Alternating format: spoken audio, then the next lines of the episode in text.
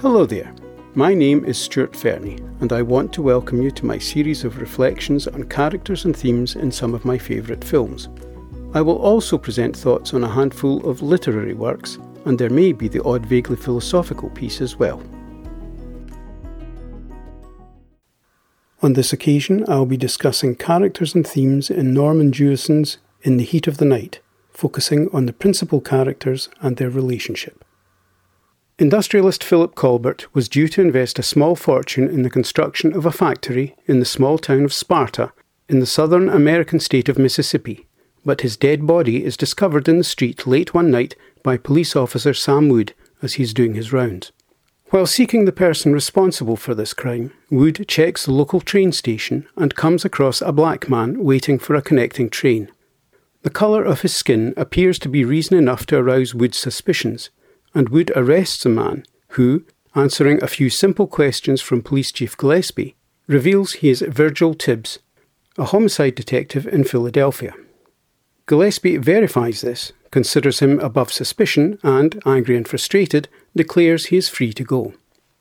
These opening scenes, embellished by a wealth of visual detail and strong characterization, are sufficient in themselves to underline the consequence of misguided and hasty conclusions based on prejudice and racism.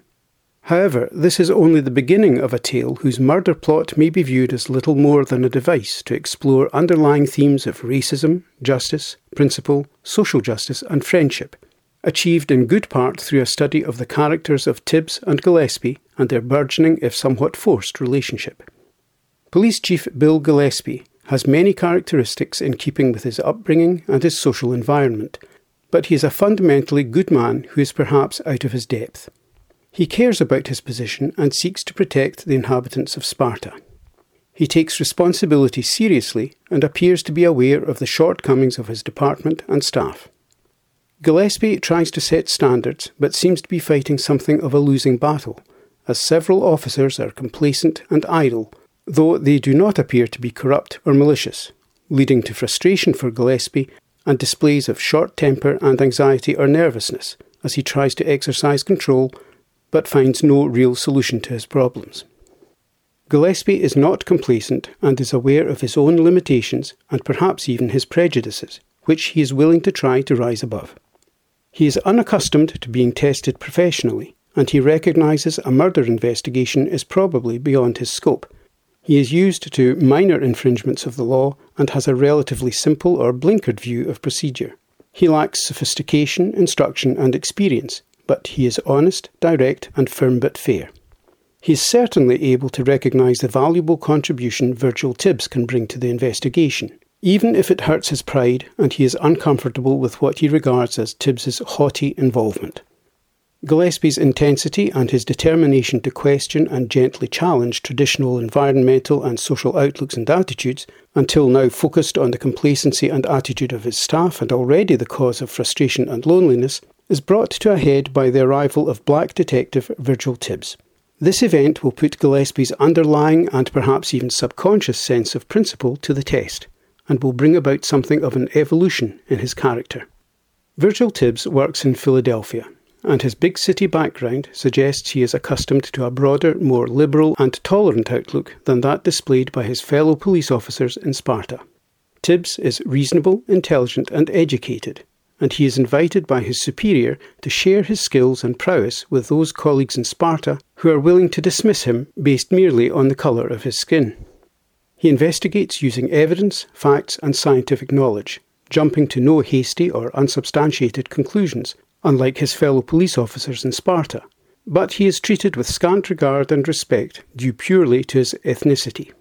Unaccustomed and tired of this misplaced professional and personal antipathy, Tibbs decides to leave Gillespie and his officers to their own bumbling conclusions, though he insists on passing on essential evidence to higher authorities to ensure justice is done. It is at this point that Gillespie is first put to the test. He knows he needs Tibbs and his expertise, and he is willing to put principle above self regard, position, and the local mindset to solve Colbert's murder.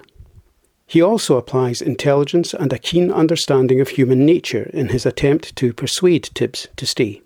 He appeals to or challenges Tibbs's vanity and a natural desire for retribution by pointing out the satisfaction Tibbs will derive from proving himself superior to those who have treated him and his conclusions as unworthy of consideration, a challenge Tibbs reluctantly recognises and accepts.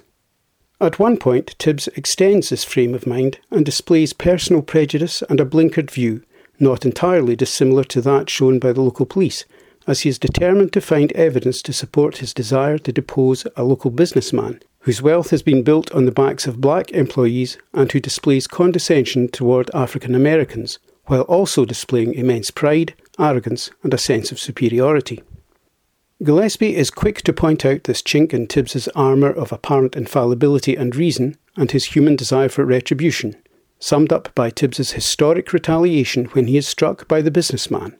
And he reminds Tibbs, almost ironically, of the need for a solid case built on evidence and fact.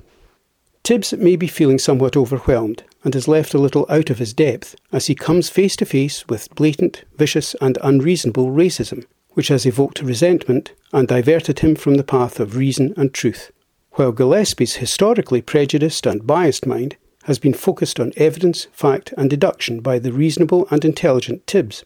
It seems that in these circumstances each man finds direction and benefit from the other's presence and input. Tibbs solves the murder case after further focused investigation, and he and Gillespie end up sharing a drink and a revealing conversation in Gillespie's apartment.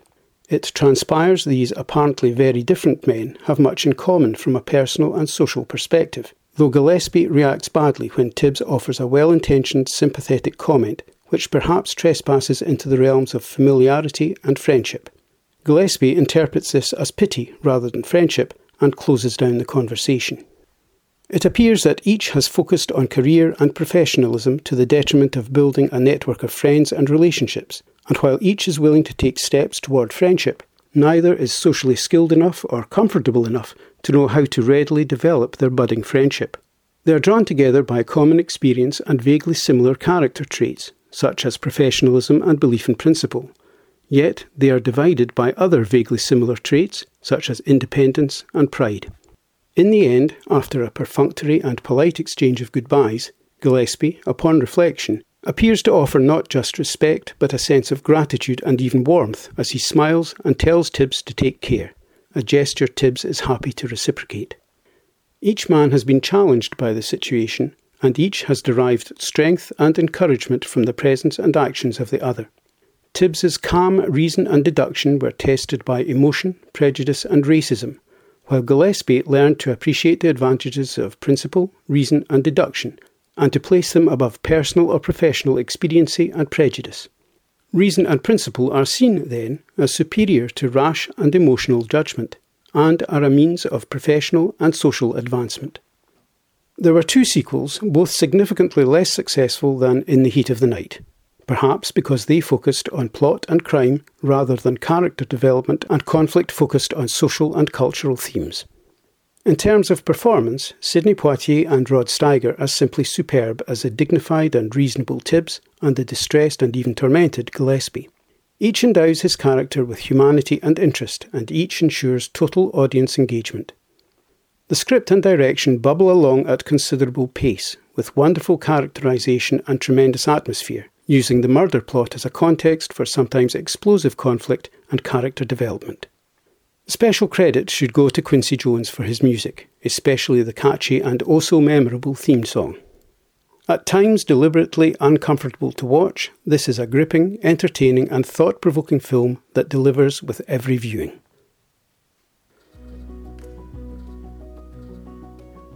My thanks for taking the time to listen to this podcast. I hope you found it of some value. Please join me again soon for a discussion of more films and books.